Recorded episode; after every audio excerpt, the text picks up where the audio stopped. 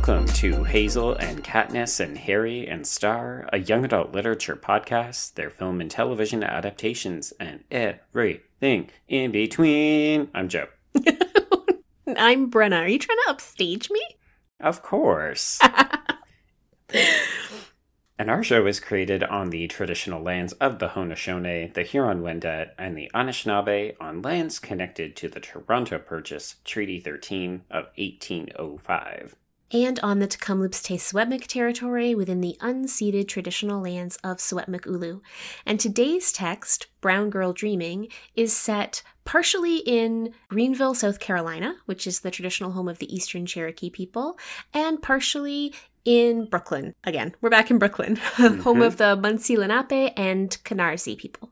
Correct, yeah. Yeah. What did you think, Joe? Okay, so folks, welcome to our second installment of Book Club.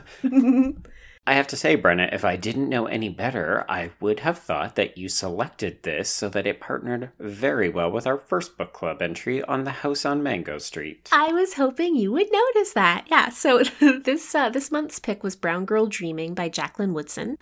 I wanted to celebrate Jacqueline Woodson because she's had a really amazing year. She was named a MacArthur Genius this year. Oh, that little thing? Yeah. Among other major awards that she has won. Um, and this book, of course, won the National Book Award for Young People, the Coretta Scott King Book Award, and the NAACP Image Award. So it's a it's a well lauded book. But yeah, I think it pairs really nice with The House on Mango Street. And then, of course, by extension, with The Tree Grows in Brooklyn, which we read a couple weeks ago. Mm-hmm. Yeah. The two books in particular, like obviously we talked a lot about a Tree Grows in Brooklyn and the kind of nostalgic historical tale that it's telling, but mm. there's something timeless that I found particularly about House on Mango Street and Brown Girl Dreaming. I think what I really liked about this book is that it both manages to evoke a kind of nostalgic timelessness, as you say, but is also really clear eyed about the historical struggles that were going on at the same time. And I think that uh, House on Mango Street does that too. It's interesting to see how much less the politics of Tree Grows in Brooklyn enter into the protagonist's life. Like we know about them because the book itself is really interested in the vignettes and the society and, and setting up that context. But mm-hmm. the ways in which sort of the racialized bodies in both Brown Girl Dreaming and House on Mango Street make that politics like a visceral experience I really appreciated. It. Like I found that really immediate and interesting.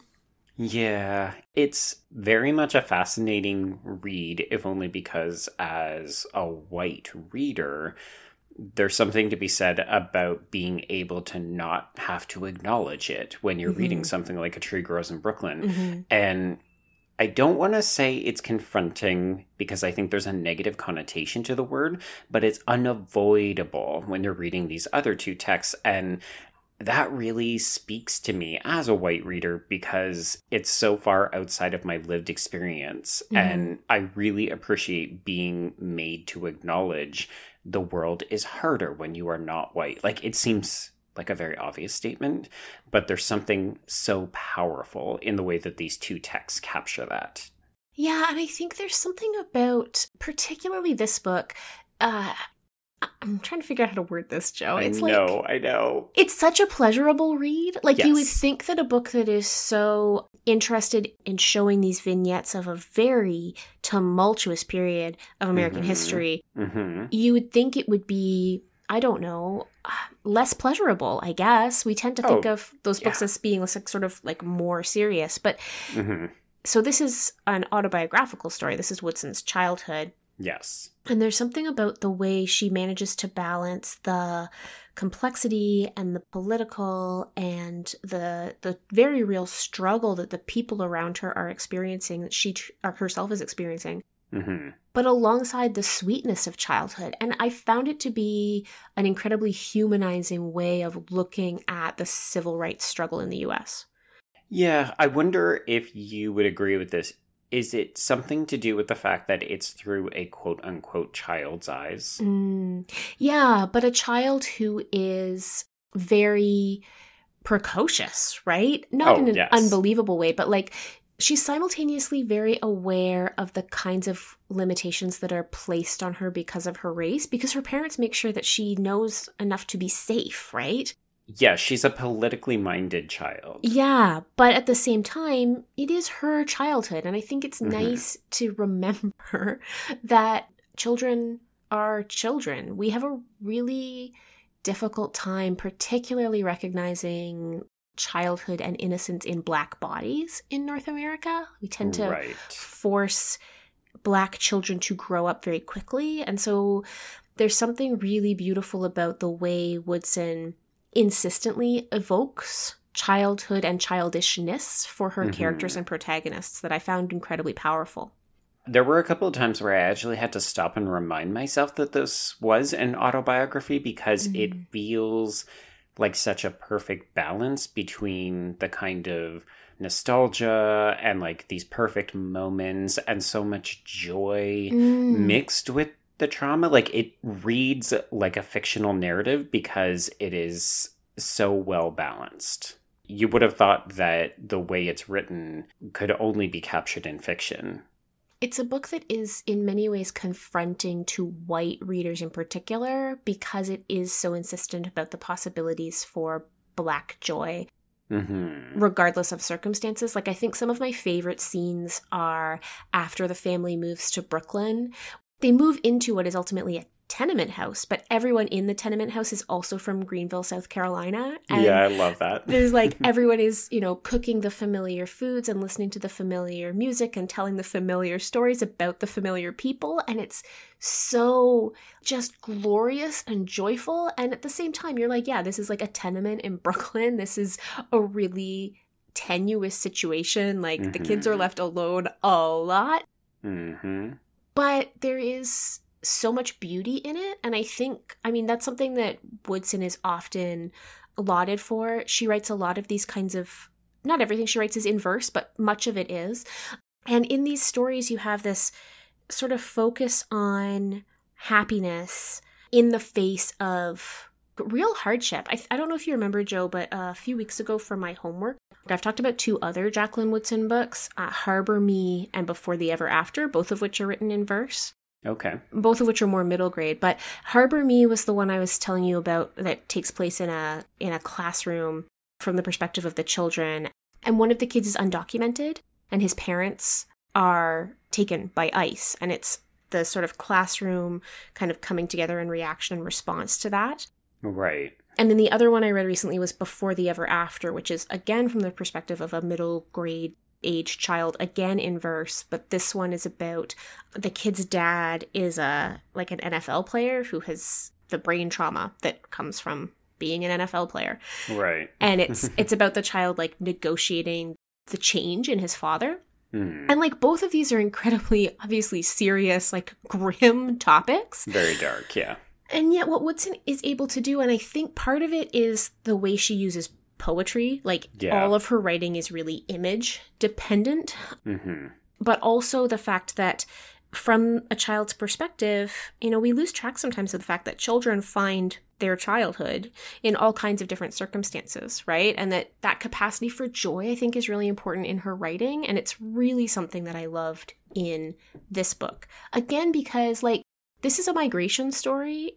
It's a story that's really common particularly to the black experience particularly in america right? This like this northward migration. Mm-hmm. it's a history that is fraught with so much trauma. And woodson reminds us that these are like actual individual human beings right? That it's not just a collective experience but an individual one as well. Hmm i quite liked how it felt like such a big story and yet an intimate story about just these selected, you know, multi generational families. Yes, like the scope is actually pretty epic, right? It starts in Columbus, Ohio, it goes to Greenville, South Carolina, it ends up in Brooklyn.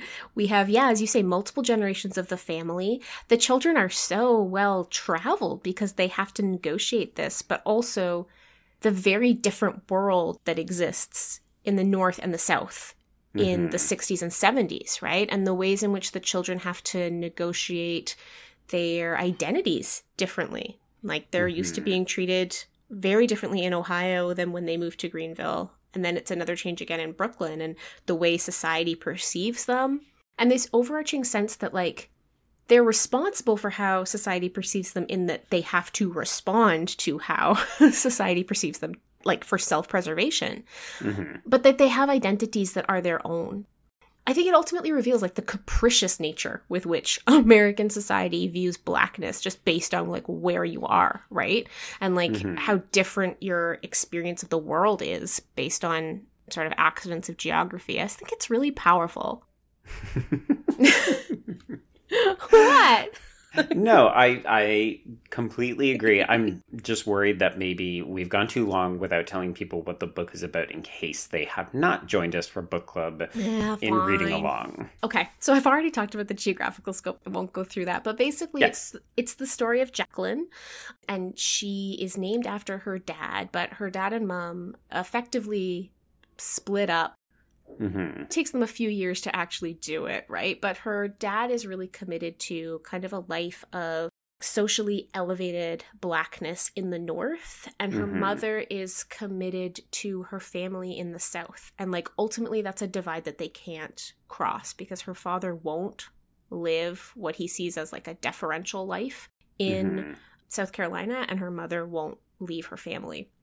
And Right. so that tension is set up right from the beginning, right? That like the north versus the south and Yeah. what it is that we expect like basically how are black bodies meant to travel through the world and what responsibility do they have to other black people Mhm. and what responsibility do they have to themselves and their individual families so right from the beginning of the text these children are constantly aware of this tension right because Mhm. they are constantly taking this bus trip that i found very tense every time they get on the bus to go from ohio to south carolina or vice versa i found that really tense because of this explicit racism that could cause them bodily harm as soon as they cross this effectively Mhm. made up geographic border right yep but the children love South Carolina. They love their family. They love being there.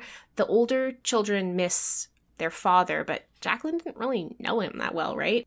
no But over time, it becomes clear that her mother wants to be treated better than she has access to in South Carolina. And so Mhm. she migrates first to Brooklyn and works and also gets pregnant.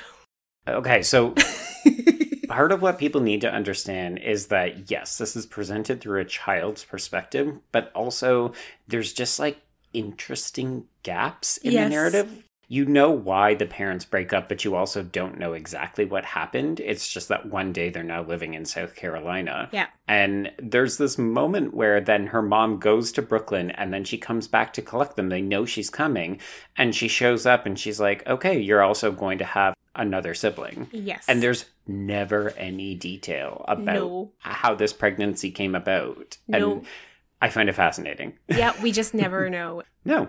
Yeah, we never know who the father is. We know that the youngest brother who comes along is quite a bit lighter skinned than his Mhm. siblings, and, and there's a lot of discussion of that sort of in the context of their life in Brooklyn. But eventually, uh, when the baby is about to be born, basically, she sends for the children, or she goes and retrieves the children from South Carolina, and they Mhm. move to Brooklyn, although they spend a lot of time going back and forth and spending time summers with their grandparents. hmm And so this is very much a story about sort of bodies in motion and migration and family. The new baby, Roman, gets into some health difficulties because he's been eating paint, which, Oh, uh, as we know, is lead, right? yeah. But one of those stories that's really interesting to read from adult and historical eyes. Yes. It must have been so terrifying at the time. But so there are these like family traumas that come about. Jacqueline, her sister excels in school. She doesn't. She struggles with reading and writing, but she desperately wants to be a writer, right? It is Jacqueline Woodson's story. hmm But she also clearly has dyslexia and no one diagnoses it. No, because it's like 1970 in a Mhm. tenement in Brooklyn, right? But what we do see is like this racial politics awakening for Jackie. She gets this best friend Maria who is from Puerto Rico and they like have this deep bond and they like discover Angela Davis and they learn about the Black Mhm. Panthers Even though they don't even know what they're doing half the time. So no. funny. Um, And, you know, eventually their worlds kind of collapse. They stop going back to South Carolina because after the death of their grandfather, their grandmother moves to Brooklyn. And it, it really is sort of um in many ways a really simple, quiet story about a little girl discovering a desire to tell stories and also to find her own politics, but it's hmm set in this incredibly tumultuous political moment. Yeah, but it never feels that way. No. So much of this feels like a coming of age story with some really amusing anecdotes and vignettes. hmm hmm I agree. I don't want to say it doesn't seem political as like a compliment because I don't really I don't really Mhm. think that's like necessarily a compliment, but I just think it's a tribute to Woodson's writing that this feels like such an authentic story of childhood from the perspective of a child, right? Like she's Yes. just really good at, you know, like yeah, as they discover Angela Davis and they discover like her political statements and they don't really understand it, but they also, you know, on a visceral level do But they do, understand it, yeah. right? Absolutely. And she manages to evoke that so well. To me, I think it's something about the fact that it's in verse that the gaps make sense because there are so often gaps in poetry, right? And you make your own meaning out of poetry. And so I think that's a particularly powerful aspect of what's going on here. hmm I just liked the elegance of how some of the vignettes speak to much larger issues. Like, there's a repeated refrain from Jackie's mom that her uncle, Mm. her mom's younger brother, is up to questionable activities that Mhm. could get him into trouble. And at one point, he goes to jail for a couple of years. And it's a very brief passage in the book, but you immediately understand how that event changes him and changes the family dynamic and the relationships. And it's just so, yeah, like elegant is the word Mhm. that I feel because you're reading it and this book is a breeze. I read it in three or four days Mhm. but I still got so much out of it, and it goes down smooth because of the verse, but that doesn't make it less political or less powerful. Yeah, it's fascinating. So this is my second time reading it, and I totally forgot it was like over 300 pages because I remembered it Mhm. being such a breezy read. Yeah, it feels about the same length as Mango Street. Yeah, yeah, it really does. And I think, like Mango Street, it doesn't get bogged down in plot. It's really interested in sort of telling, as you say, vignettes, giving these little moments, and then asking you as the reader to make sense of the picture as a whole hmm without doing that work for you. And I think that's part of what makes it such a quick pace to to move through because you do you want to like find out what the next little moment is and some of them are really Mhm. tiny right like going to the candy lady's house with their grandfather and like they all want candy but their grandfather picks ice cream and so then they all want ice cream right and like Mhm. there are these moments that are nothing, but they're also so evocative of a particular time and a particular place. And the way she describes like the ice cream melting as they try to make it home in the South Carolina evening heat, right? Like Yeah. you can visualize all of it and all of the visual imagery is that strong throughout the book. hmm I really love the relationship that she has with her grandfather and how the other kids take him for granted as he gets progressively more ill. Yeah, and she nurses him and it's really beautiful. Those scenes are so beautiful. hmm I will say my one minor complaint is that I didn't love how the book comes to an end, or Mm. rather, doesn't, Doesn't? come to an end. yeah. And I recognize that, you know, even as you were saying it, that this isn't a plot driven book. And in some ways, it's unfair of me to expect that it would have something that acts as a capper, because that's not how real life works. Mm. But it also felt like such an ambiguous place to end. I did want a little bit more significance or something. Mm. I just didn't understand why Woodson chose to end it there as opposed to giving us a hundred more pages of these beautiful vignettes. So I was frustrated because I, I think I wanted it to build to something Mhm. or have a moment. Well, one of the things we loved so much about House on Mango Street is that ending and the way, with that final short story, we get a sense of where our protagonist is going next. Like it has Mhm. this real sort of outward focus and we can see her whole life spin out in front of her from that last vignette and that's really powerful and we don't Yeah. have anything like that in this story it's true Do you think that it's because this is an autobiography, Mm-hmm. so technically we do know what becomes of Jacqueline Woodson? yeah i wonder you know i think there's something she has a novel out uh called another brooklyn that is sort of like a novelization of the brooklyn experience and it's not fully autobiography although it does seem to have autobiographical elements so Mhm. I wonder if it's kind of like over the course of her career, she will tease out more of these stories and we just have to be patient. Right. I will say I was incredibly surprised to learn that this book is as recent as it is because Mhm. it does feel like it was written, I don't want to say back in the day, but it has that aged, lived in feel to it. Yeah, yeah, I agree with you completely. I think part of it is that the nostalgia is just really, really well done.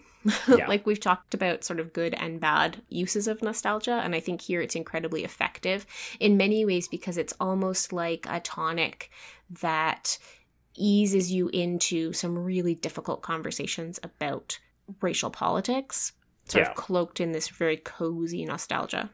hmm Well, it's interesting that you say that because when I was looking this up, you had mentioned to me offline that this was a very well known book. So hopefully, listeners, you had an opportunity to read it or you had maybe Mhm. already read it. But I was doing a little bit of research on it and I came across like an NPR article. I think it was in the wake of her winning a bunch of awards and her just talking about the response that she had received. Oh, And she said that she felt that the book was really important because, and particularly the title, because she she did get some pushback on the use of brown girl. oh, really? Yeah, apparently in one of the reviews, somebody said, "Oh, well, why can't it just be like little girl or, um, you know, just girl dreaming? Why does it have to be brown? Aren't you automatically excluding?" To which I'm just like, "Did you read the book? You're dumb. Just stop talking." But she did talk about how important it was to have Brown Girl in the title. Like, it reflects the relationship that she had with her grandmother, who called her a little brown girl. The other interesting thing, and this is going to make your blood boil, Brenna. She's heard responses from white educators that they didn't want to program the book because they didn't have brown students. So they felt like there was no need or that like the students couldn't benefit from it.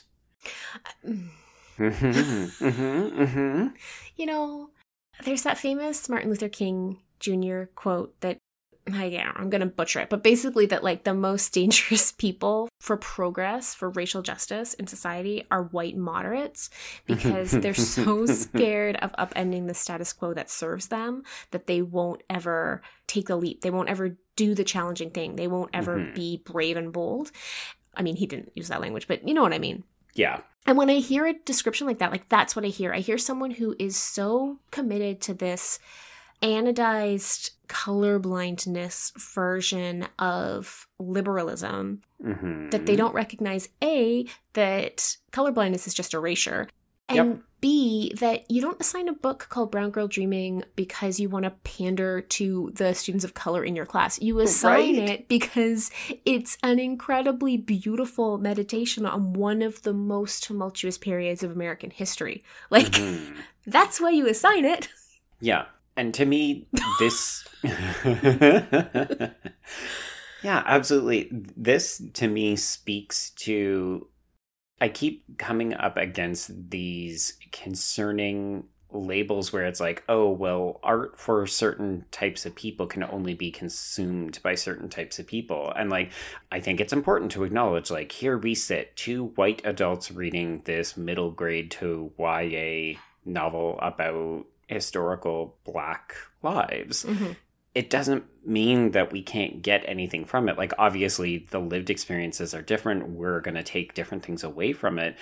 But that doesn't mean that we don't have the conversation because we Mhm. don't have a black person in the room. Like, Mhm. that's not how this works. And it's important, particularly as white people, that we do this work and mostly for ourselves. Like, we shouldn't be asking people to educate us, but we're lucky that we have people like Jacqueline Woodson who can put the time and energy into writing this gorgeous book that we can then use to educate ourselves. And we're better off for having consumed it. I'm just floored by the idea that like an all white classroom would benefit exclusively from reading all white stories. Mm. Yeah, yeah. wow, that seems dangerous to me. uh, and yet we do work in academia Uh-huh. where, especially God. in post secondary, So how guilty are we of Oh. this, right? Eurocentrist. I think the point you're making is really important, Joe, which is that when we create a reading list, whether it's in post secondary or it's in grade six, a reading list for any course defines what we think is important to that Yeah. discipline. And What do we value? Who is valued? Whose points of views? and if you think that you only have to open up that list to the world because there are kids who look like that in your class, you're very much missing the point. If there are Mhm. kids in your class who look like that, then yes, they need to see representation. They need to see what's possible. They need to see themselves in their stories. Yes, but the fact that those kids are not your demographic doesn't mean that. It, oh my! I'm just I'm floored. I know, I know. I'm I floored. I'll stop. Yeah, God. yeah. It's fine. Sometimes I do things to make you angry. no, it was the kind of comment that, again, had this book been released in the late 70s, I might have thought, okay, well, look at how far we've come. But to think that this book was printed in 2014, which means that she got these comments sometime in the last seven years, oh boy, am I biting my tongue because what in the ever love and F? Like, what are we doing? What I just I feel like I ask that question nine thousand times a day right lately. Like, what are we doing? What are we doing? What are we doing? What are we doing? How hard is it to make the world a better place by opening up your eyes? Yeah. Okay, well, Brenna, we have had our say. This is a book club, and it's important that we hear from listeners about their experiences with Brown Girl Dreaming. Yay! So, Brenna, very exciting. We have actually heard from two listeners Yay! about Brown Girl Dreaming. Yay! Book club! Yay. Yay! It's see, book club is more fun when it's ju- not just me and Joe. this is true. So we'll start with Kaylee, who messaged us to say that she hasn't read many narratives in verse, so she Mhm. wasn't sure what to expect in terms of characterization. But the characters were so clear and vivid, and that Jacqueline Woodson's narrative voice is so engaging. It really is, and it is amazing how you know the sparseness of the language just by virtue of it being poetry and yet the characters are so fully fleshed out and so evocative like as we're talking i'm thinking about her uncle and how like we only see her uncle like four times and they're Mhm. very short vignettes but i know that guy like i know everything about that guy She also mentions that her 10 year old is working through it, which I think is fantastic. yay! But she was amazed that you can write a novel in verse and i uh, i had actually messaged kaylee back to say yeah i was also surprised that you can do this. I think it's just because it feels like it's something that shouldn't work. Like it should Yes. be poetry or it should be narrative. And yet when you see people who do it and they do it so well the results are undeniable For sure. And I mean, I think listeners know my softness for novels in verse. I just think it's this beautiful blending of precision language and evocative storytelling. I just, it's my favorite. hmm Well, that actually segues nicely into our second person, Melissa, who wrote that the writing is so beautiful and lyrical, at times a striking contrast to the sadness of what she's describing. Oh, so true. So, Joe, Mhm. Melissa is my very supportive department chair. Hi, Melissa. Aw. Yeah. And yeah, I agree. I think that juxtaposition is really powerful and it's something I always I always appreciate in literature. It sounds awful to say out loud, but like I did a doctorate in Canadian literature, so like I've read a lot of traumatic books. yeah, uh, folks who aren't Canadian, you may not know this about us, but we do love our trauma and our weird stuff. oh my god, we love it so much. And there's something for me about trauma written evocatively. And now I don't think what happens in Brown Girl Dreaming is trauma, but that juxtaposition of the complex, the dark, the nuanced, the difficult, and the beautiful is something that kind of Mhm. always gets me. Yeah, yeah. It really shone through for me as well in this and House on Mango Street. I think we probably mentioned it before the break when we were just chatting, the two of us, but Mhm. there's something to be said about the way verse can capture this, right? Like the Yeah. lyricism is so evocative and it really, oh gosh, I don't want to say it makes it go down easier, but it feels somehow easier to negotiate the complications of what they're writing about because it is so beautiful. Do you think it's because we read poetry more carefully than we read prose, maybe? So, like, everything the author is doing, we're connecting with, as opposed to in a novel where you your eyes might like glaze over a chunk, or you might skip a bit, or you might sort of read quickly through a passage where it's dealing with something you don't like or you don't want to kind of engage with. Like, I, I Hmm. almost feel like when you read a novel, you have more defense mechanisms as a reader than with poetry. Poetry sort of requires you to go all in, maybe. Huh. That's interesting because I definitely do take more notice of the word choice because it is a bit more sparse. But I actually Mhm. find that I read verse more quickly, but it's Mm. because it feels like I'm dancing with the Oh, book. yeah. Like my eyes are dancing along. Oh, I love that, Joe. That's beautiful. Why, thank you. Uh, thank Jacqueline Woodson for bringing this out in me. so good. Um, and you know, Joe, I think in Melissa's comment, she noted that she was only like halfway through the book. That's okay. You can totally Yes. write in when you're only halfway through the book. In fact, we encourage you to write in throughout your process of reading for book club Mhm. because that's the experience we want to draw out of you and that's the experience we want to talk about. So even if you're just like, you know, you're two pages in and you have an observation you want to share, Share it. Mhm. Please do. mm-hmm. So, thank you to both Kaylee and Melissa for jumping in with their thoughts. And, folks, as we move forward with this venture, we hope that you'll do the same. Yeah, Kaylee and Melissa are obviously extremely cool, well read, thoughtful people, and you should also be like them and write into the show. Yeah. So if you are listening in and you're like, ah, I wish I had gotten in on this conversation, it's so good, you should next time. So our next book club book is Are You There, God? It's Me, Margaret. And if you want to jump into that conversation, which of course you do, you can find us on the Twitters. Joe has our lovely Twitter account, HKHSPod, or the hashtag HKHSPod, or the email, HKHSPod at gmail.com. So familiar. Many, avenue- many avenues to share your thoughts on our next book club pick, which is again, Are You There, God? It's me, Margaret. Yeah. So, folks, if you are going to join us, that is for the very last episode that's dropping in March. So, you have a little bit of extra time.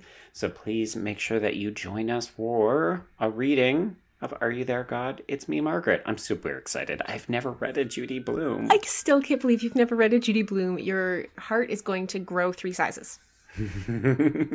well, I'm looking forward to it, but I'm also looking forward to our next full length episode, Brenna, because it's time to put a capper on this trilogy, baby.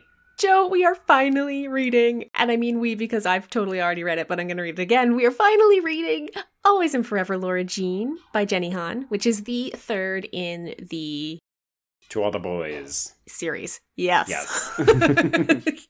so we're doing it a little bit after Valentine's Day, but you know what? Romance is always in season. This is true. Yeah. And really, we're only coming to you like a week and a half afterwards. So everybody just settle down. Make sure you get a chance to watch it and then come and talk with us. It's like perfect.